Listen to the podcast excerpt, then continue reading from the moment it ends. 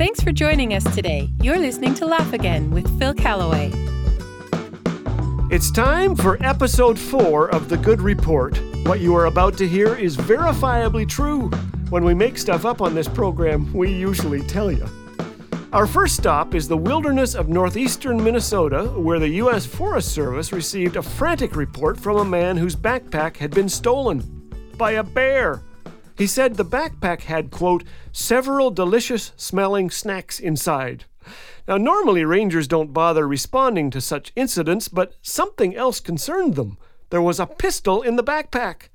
A conservation officer joined the U.S. Forest Service searching for the armed Bruin and found the shredded backpack close to some empty snack wrappers. Thankfully, the bear was a pacifist. the pistol was still enclosed in its case inside the backpack. The gun owner was not arrested, of course. Perhaps he now believes in his right to arm bears. Okay, that was a very long way to go for a joke. Arm bears. Meanwhile, in Cape Cod, Massachusetts, patrons at the Cape Sands Inn were in for a wake up call. Firefighters responded to reports of a crash. When they arrived, they spotted the culprit inside a room on a bed. It was a car.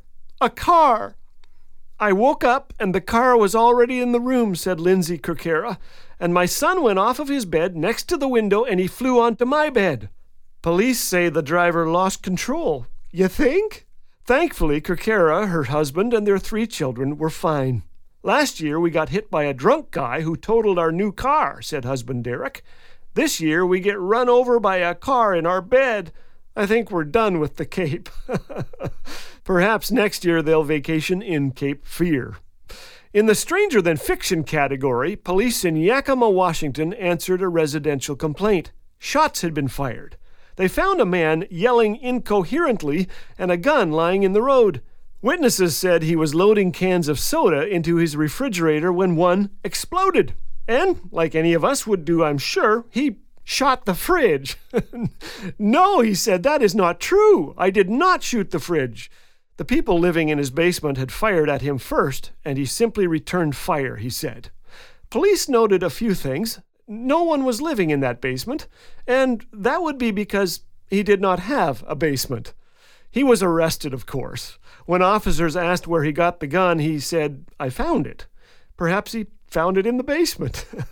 wow. Time for one more tidbit to help you snicker.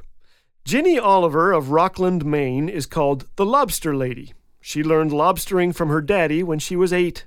Jenny wakes at quarter to five to tend 200 offshore lobster pots three days a week with her son. Jenny is 101 now. Her boy does the heavy work for her because, well, he's only 78. You just have to keep going, she says. She plans to keep lobstering until she dies. What a remarkable gal. When asked when will you retire, she said, When I'm dead. Everybody gonna die sometime. How right she is. But here's the good news Hebrews 9 says, You're only to die once. And it gets better. Christ, it says, was offered once for all time as a sacrifice to take away our sins.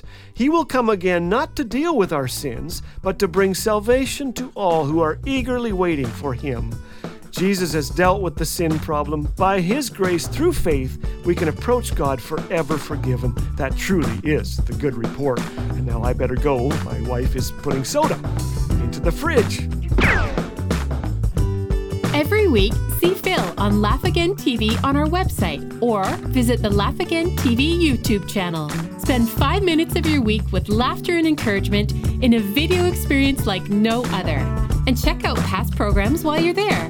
For more information or to support Laugh Again, call 1 844 663 2424 or visit laughagain.us. Laugh Again, truth bringing laughter to life.